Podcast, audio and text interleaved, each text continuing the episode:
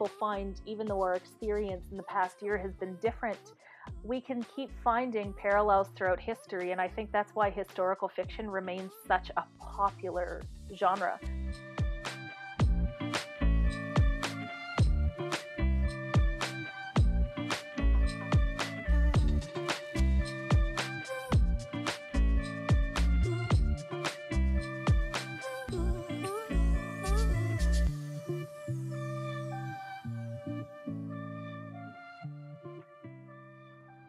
Hello, and welcome to History Through Fiction, the podcast. I'm your host, Colin Mustful, and today I'm delighted to be joined by Rachel McMillan, author of the historical novel The London Restoration and her upcoming historical novel, The Mozart Code. I am seeing these characters so deeply that in my mind they're fully formed. So then the next part of the process is trying to introduce them to the readers so that they're accessible because otherwise they're just play figures in my mind.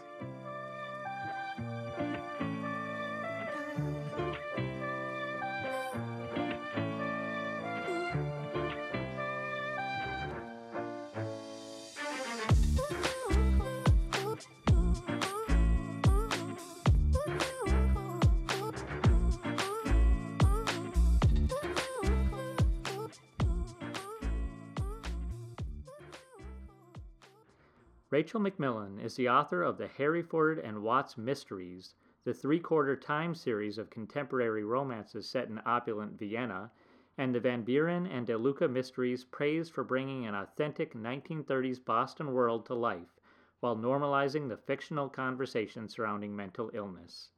She is also the author of Dream, Plan, and Go, a romantic's guide to independent travel, and a very merry holiday movie guide which explores her love of made for TV Christmas movies. Her historical romances include The London Restoration and her upcoming The Mozart Code, which takes readers deep into the atmospheric look of post war London, Vienna, and Prague. Well, Rachel, I love your dedication to historical detail and accuracy. Can you talk a little bit about why that's important to you and how you manage to build your stories around the historical facts? Well, I think it's important to me because A, I love to read historical fiction, and my favorite historical fiction experiences inspire me to read more about the time period. Um, I am an enthusiast of history. I don't have any degree, and because I write in different time periods historically, I can't, of course, get a degree in every one of them. So I think it's important for me to act as an usher into the past to give people enough of an idea of some of the interesting facets of history that hopefully, like me, they'll be inspired to read more about it. I think that holding a reader's hand into the past can offer a really wonderful, immersive look at history from a humane side and an accessible side. So it's not a textbook, um, it's not an overwhelming tome, but hopefully it inspires them to go and read a bit more about the times and peoples and uh, places that I write about. So that's that's why I like it so much. Yeah, I, I totally agree with that, and I just love the the power of stories that they can inspire us, and they can also teach us and and move us to to learn more about the past. And I, I think that's what you do in your books. Um, the London Restoration features an architectural historian. Yes. Uh, and you, as you mentioned, you know, you can't get a degree in all these things. I don't think you're an architect. No. uh, so tell me about that process of, of learning about ar- architecture and how you were able to pass your character off as such an authority on it. Well, that uh, part of London restoration took a lot. I don't know about you, Colin, but I always end up researching and writing more than ends up in the final product of the book. And so I don't know if readers realize this, but I tend to do a ton of research that I can't fit in, or else we'd have a 600 page book just about Christopher Wren, which no one hired me to write. So, with that, uh, the Christopher Wren churches, especially in his buildings in London, were really integral to Diana, my heroine. So, I had to learn enough so that when I got into her stream of consciousness and when I lost myself in the writing of the character, I could do so trying to see the world through her eyes. So it was probably the most intensive research that I did for London Restoration. Um, I, of course, did a 10 day trip to London specifically to do two things. One was to spend some time at Bletchley Park, and then the other was to spend time in churches. So I roamed around and I just looked at the churches and learned as much as I could on site then I came back, and Toronto has a wonderful reference library. And on the eighth floor, they have all of these wonderful facsimiles of Christopher Wren's blueprints and a ton of architectural history books. And so I would go and lose myself for hours just learning terms and looking at what he would have seen in his plans. And with that, I hoped to be able to create some of the excitement and passion that Diana has for architectural history while not knowing a lot myself, other than I've always really been passionate about buildings from uh, just a tourist perspective. I always find myself lured to churches and old buildings here in Toronto, like anywhere. Um, I'm always trying to look up and see the way that the past marries the present, and so that uh, that passion that Diana has for finding churches within her own city uh, was something that definitely mimics my own. So that was probably the most intensive part of the research for London restoration, but also really rewarding because I'm really into Christopher Wren now. Wow. Yeah, that, that sounds like quite a trip. You had 10 day trip to London. It's, it just sounds like so much fun. It was. yeah. Can you tell me a little bit more about what it meant uh, to well, I guess tell us a little bit about what happened during World War II and and what followed as far as what was destroyed and what was revealed and the controversy between what should be saved and, and restored and what shouldn't be. Yeah, well, I think that one of the things that we uh, fail to discuss when we're talking about any type of war or history is that it's not only the casualties of human life, which of course are the most devastating, but it's the casualties of history that these churches that Wren, as an example, had been commissioned to build after the Great Fire of London in 1666 found themselves destroyed again by a different fire, the fire bombs. So, one of the things that I found interesting about researching London restoration, while was that even though the Blitz was still going on, even in the early 40s when war was still being fought, many historians within London and many architects within London were thinking of the time beyond the war how they were going to rebuild. And so I would say that one of the greatest changes that happened was the institution of the grading system for buildings in Britain. So if you go to Britain now, you'll see things listed as a grade A historical building, a grade B. You know, they put numerical um, categories to them as well. And that was just distinguishing things that needed to be preserved. So I think that that was a war in which they were really thinking our city could be ruined forever. And what are we going to do to make sure to preserve it? And one of the things that I really loved that they came up with was going back to Wren's blueprints in the rebuilding instead of just changing everything to a more modern facade or design. They went back and they tried to recreate the buildings as they would have been in Wren's time. And there was a lot of discussion about leaving some of the churches as a memorial. Um, you know, you go and there are churches in London that you'll see shells of that uh, have gardens overgrown in them because they no one rebuilt them for whatever reason. Some of it was cost, some of it was where are we going to put our resources. But it was very important for a lot of people to try and rebuild the structures that were desecrated. And it took into the 60s and 70s in some cases for everything to be rebuilt. So I think that the major change in World War II was that people were starting to realize that we really need to have a great plan for rebuilding our city because it might be devastated and how can we protect it after so we're not losing our history altogether. Yeah, that's something that I don't really think about studying the war, studying history is kind of the aftermath and some of those hard decisions. And it it, I, it makes me curious about the, the the recent fire. I guess it was a few years ago now at uh, Notre Dame Yes. Cathedral. Where, where did you fall on on that side of the debate about whether it should be restored or not? Uh, it it was really hard and it's really hard because I remember a lot of the discussions and it it's kind of ironic. Um, I signed the contract for London restoration with HarperCollins the week that Notre Dame burned. And of course, as a lover of history and churches, I had been to Notre Dame the previous summer just as a tourist, not really researching. And of course, I think that that is just a magnificent building. And Hugo, Victor Hugo, wrote Hunchback of Notre Dame partly to save it because it's not just 20th century and 21st century where we're thinking about development and urban rebuilding. Even then, many people in Paris wanted to destroy it. So he wrote a book to try and inspire passion to save Notre Dame. That was a bit of a tangent. Um, but one of the things that was hard, and it is hard in anything that we deal with, is that some people were saying it will take millions and millions of dollars or euro, as it were, to be able to rebuild this, and yet there's so much suffering and war in the world. What should we do in this case? And so one of the things, and I don't know if I've I've got everything in scope right now.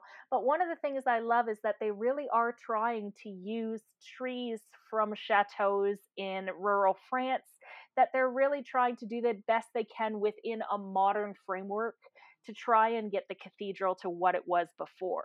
Luckily, the damage was not as bad as it could have been. I mean, it is still standing, and there's still so many wonderful things about it that if we see it after it's finished, we're going to recognize things that Victor Hugo would have seen, for example, and people 500 years ago would have seen.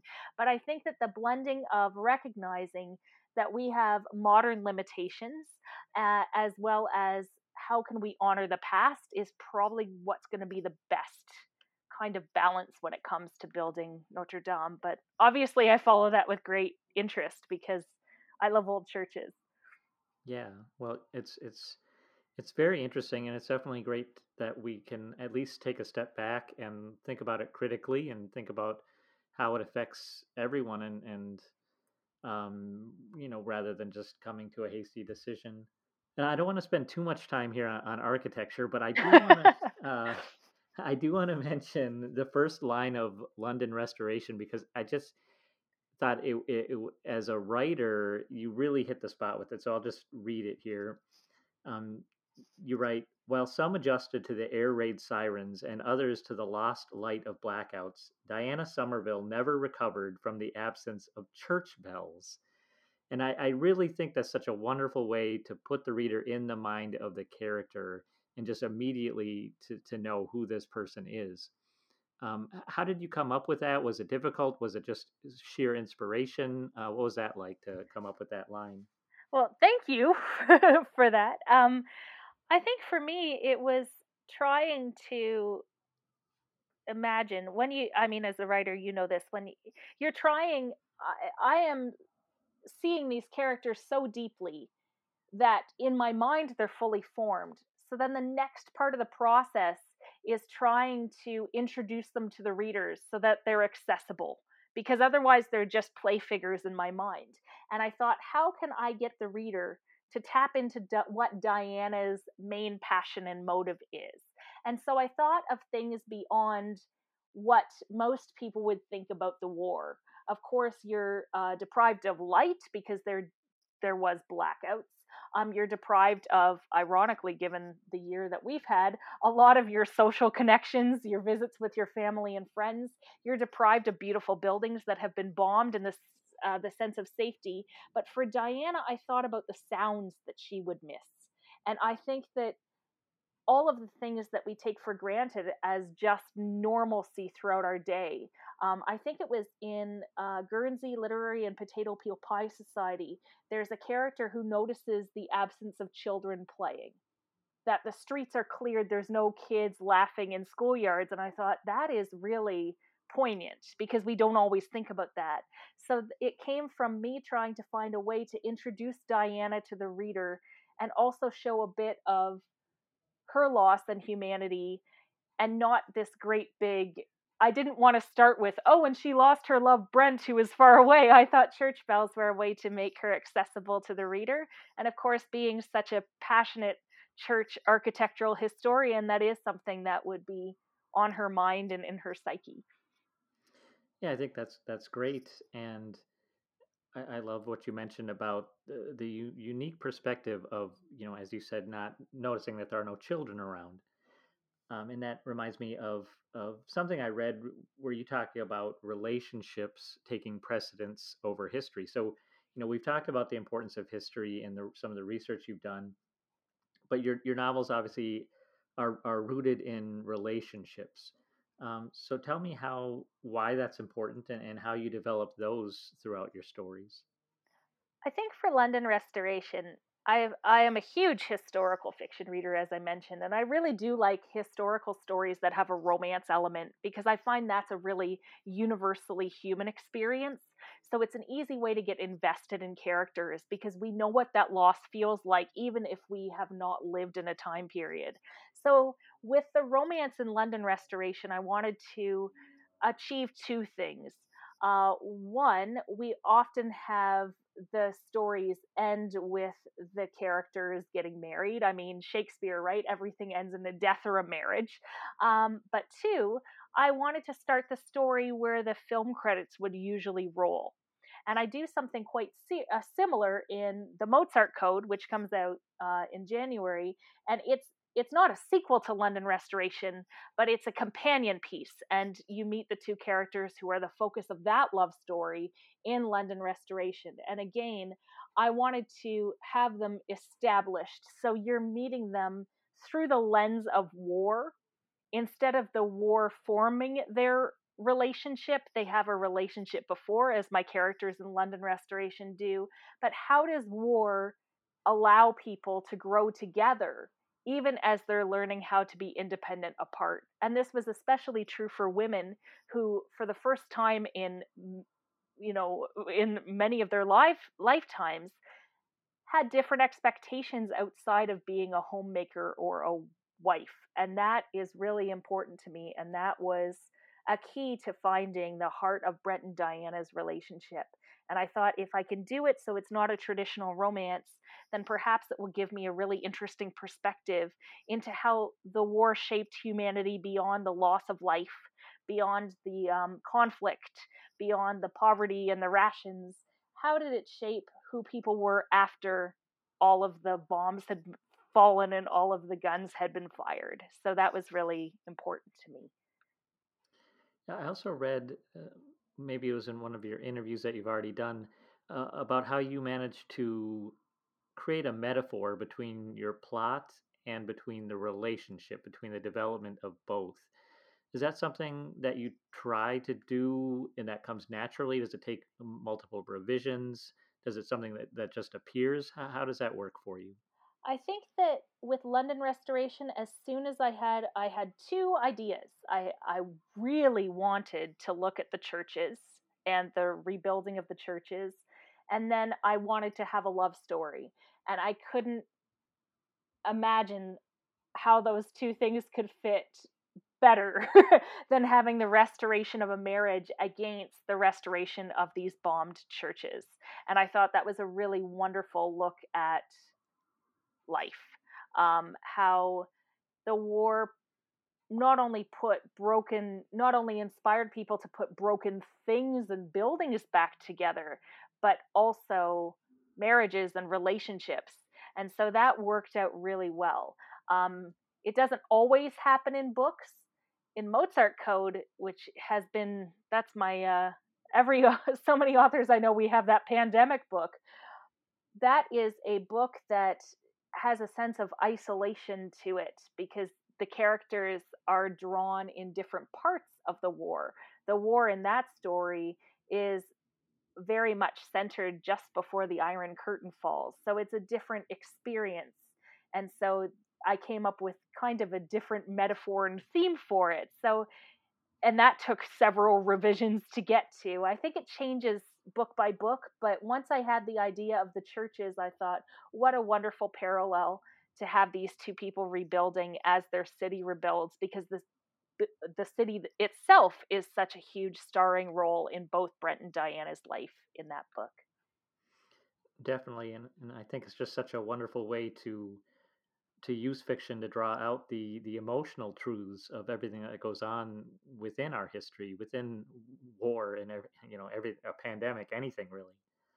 Yeah, and you know, I I just I hope people find even though our experience in the past year has been different, we can keep finding parallels throughout history, and I think that's why historical fiction remains such a popular genre especially historical fiction set in World War II. We like to draw strength from people who lived through time periods that were tumultuous and hopefully find something to take away from that.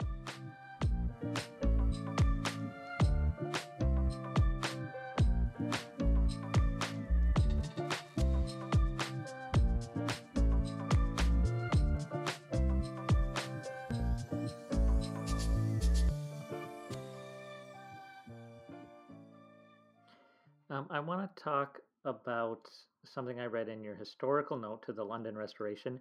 I really appreciate your sincerity, um, and I'm just going to read a line from that. You say, as a Canadian author writing the history of a foreign city I love, I recognize that my creation of this novel was conceived with historical liberties, often to, to the advantage of the world I wanted to create, while appropriating a history I cannot personally speak to. That sounds like a very um, integral, deep responsibility. Can you talk about that responsibility a little bit? Well, I one of the things that I think readers are noticing, and this will be in my historical fiction going forward because it was well received, is my historical notes are going to be at the beginning of the books, and usually they're at the end. Um, in many books, the author's note is after the story is finished. And I think that it's because I've felt that responsibility to let readers know that they are not getting a pitch perfect um, reflection of history, rather, an entertainment experience of history that hopefully acts as a gateway. And it was also important because right now, in any discourse about fiction, whether historical or not, there's a lot of discussion about um, appropriating experiences and voices. And so you do the best you can to think as a writer do is it valid that i'm telling this viewpoint? Um, is it right for me to tell this viewpoint? Am i the best person to tell this viewpoint? And with Brent and Diana and British history and London, I thought that even though I am a Canadian, um, with our close ties and all of the research I had done, and my grandfather having fought as a stretcher bearer in the war, that I felt uh, compelled and validated to do that. Would I feel right doing that for every historical period and perspective? Probably not. But I wanted the readers to know that a lot of careful consideration had gone into that because the story is not my own. Yeah, it's it's uh, wonderful to hear you express that that you're you're thinking about those things. I think in years past it just kind of went over our our heads that we didn't even consider the appropriation part of it and and the responsibility responsibility we have as writers because of because of the power of stories and and the way they can kind of work their way into popular society. So I applaud you for doing that. Oh, thank you. Uh, you you said uh, well you were talking about the Mozart Code being your pandemic book, but I, I can't help but notice that I think you published three books in 2020. so I, it's crazy. 2020 was supposed to be my big publishing year. So London Restoration came out, but I also had um, I released a little Christmas novella, and then I had two nonfiction books come out. Ironically, um, my book about independent solo travel, Dream Plan Go, released on May the 6th, 2020, when nobody was going anywhere. Um, and then I had released a nonfiction book with another publisher um, uh, just about my love for made for TV Christmas movies, Hallmark movies. Um, so I, I, you know, every writer's dream is to have lots of books come out, um, but I don't know if every writer anticipates doing launches via Zoom alone in their apartment during a global pandemic. So it was uh, kind of ironic and kind of funny, uh, but I, I am very happy that that year is over and we're slowly but surely getting back to life.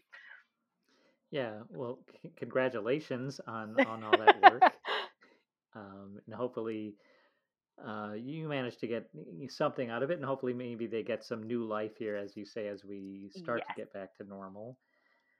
But uh, tell me how you know how how do you manage to be so productive? Um, what is your writing process like? Mornings, evenings? Um, how often are you writing? How often are you reading? How often are you researching that? Those sorts of things. Uh, I've always, I'm kind of fortunate in that I, I've always, as a lot of writers want, I want as much time in my career spent writing as possible. And I think as a, you know, any writers listening know, it's very difficult to have writing as a career, which is why I publish in different genres to help. Um, but I also do work as a literary agent. So I represent about 10 clients. So I find that my writing time has to work around some of my other obligations. Um, I do tend not to work well in the morning, so I often do administrative and marketing stuff and that kind of thing. Uh, it also depends on what stage of the book we're on. Um, right now, with Mozart Code, I'm in revisions, so it just depends on when I'm getting certain chapters back from my editor. I kind of dive into it. Um, my process is a lot of research. The first thing I do is research, um, and then 2020 put a damper on this, but um, Mozart Code was the last time I was able to do this. I went to Vienna and Prague just before Christmas in 2019. And so I do the research and then I like to do as much on location writing as I can. And for the, me, that means going throughout a city and taking jot notes in my notebooks and taking lots of pictures on my iPhone so that hopefully when I get into writing the bulk of the story, I have all of those descriptors, I have that world in my head, and my dearest hope is that when readers open the pages of my books, then they feel like they're there.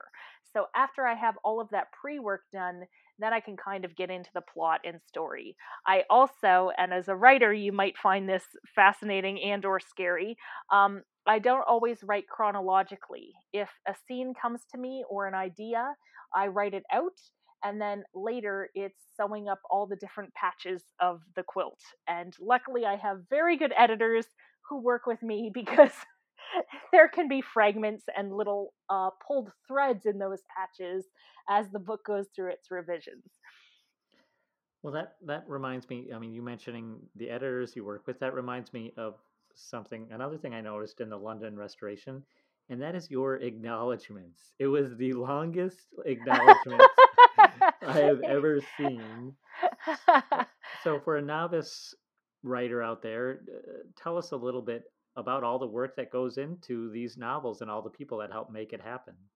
oh, I think that writers should know that 70% of writing is going to be editorial trust. So when you sign with a publisher, you are going to be working, hopefully, with one acquiring editor who goes through your book and kind of does all of the big picture stuff. My editor's name is Kim, and she's amazing. And then after that, I have a line editor, uh, Julie, and she goes through and ties everything up together. And I think that my acknowledgments was so long, and that is because if I had my way, there's probably not enough room on the cover, but I'd put every, it's not just Rachel McMillan's London restoration. It is a team effort especially from an editorial team. Every copy editor, every line editor, every developmental editor works on these books. And I don't know how many readers realize that the story that starts out as being submitted on manuscript due date day is so different without the work of a team. So I think that it's really important that people recognize that it's not just my book. I couldn't do this without an editorial team. They see things and the potential of things that I couldn't. And they also take the story out of my head where it lives and make it reader facing so hopefully readers can understand it a little better. So my acknowledgments are long, but that's because I just have a lot of help. yeah well, it, it is interesting when you when you're in into a project for so long, how you kind of become blinded to certain elements of it, and, and it's and you think you're done, you think you're done, and it's just people you know that, that come along to help can reveal things that you just just were unable to see. And i think that that is you know editors have a gift that a lot of writers do not.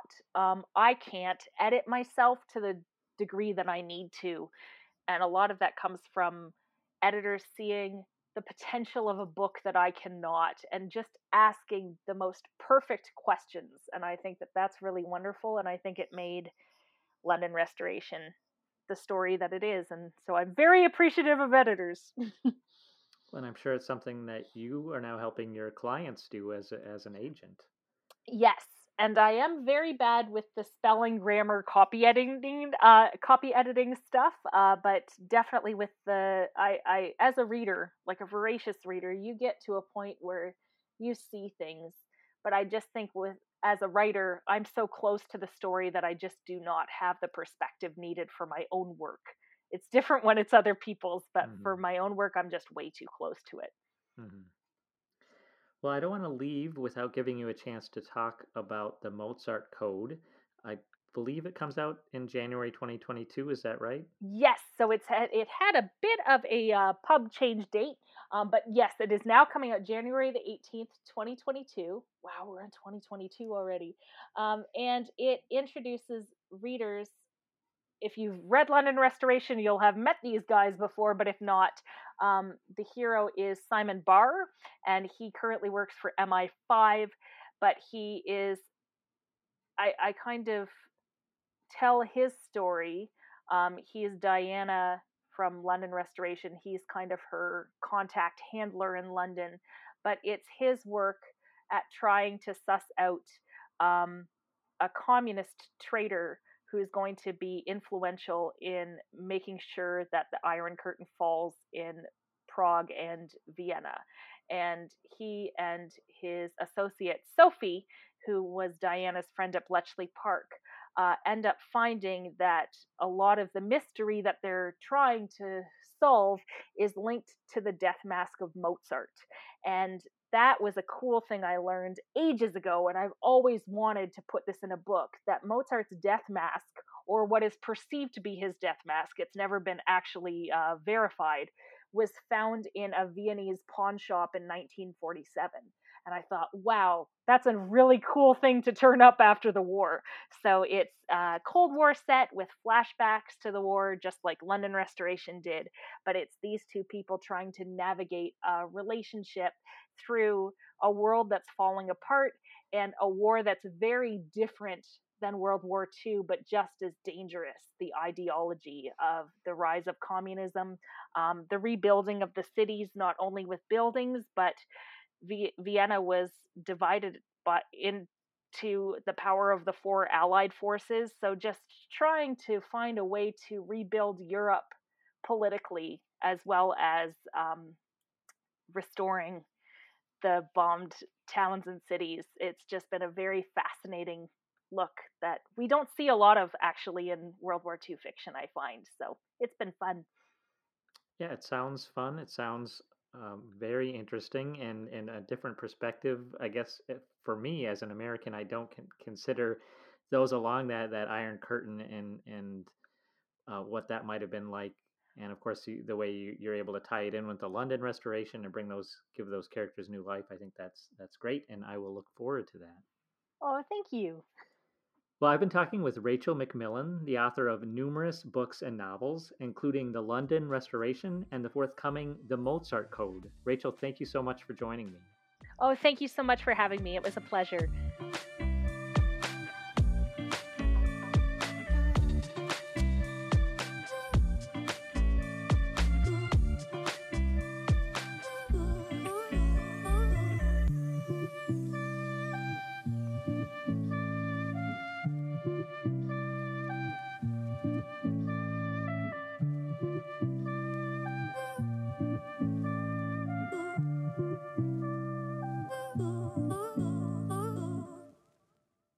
I've been talking with Rachel McMillan, the author of numerous books and novels, including The London Restoration and the forthcoming the um now I forgot the name and the oh, the Mozart Code. yeah. Oh, I can make a quick. Actually, I'll I'll just redo that. I I can edit that part out, so I'll redo the kind of closing here.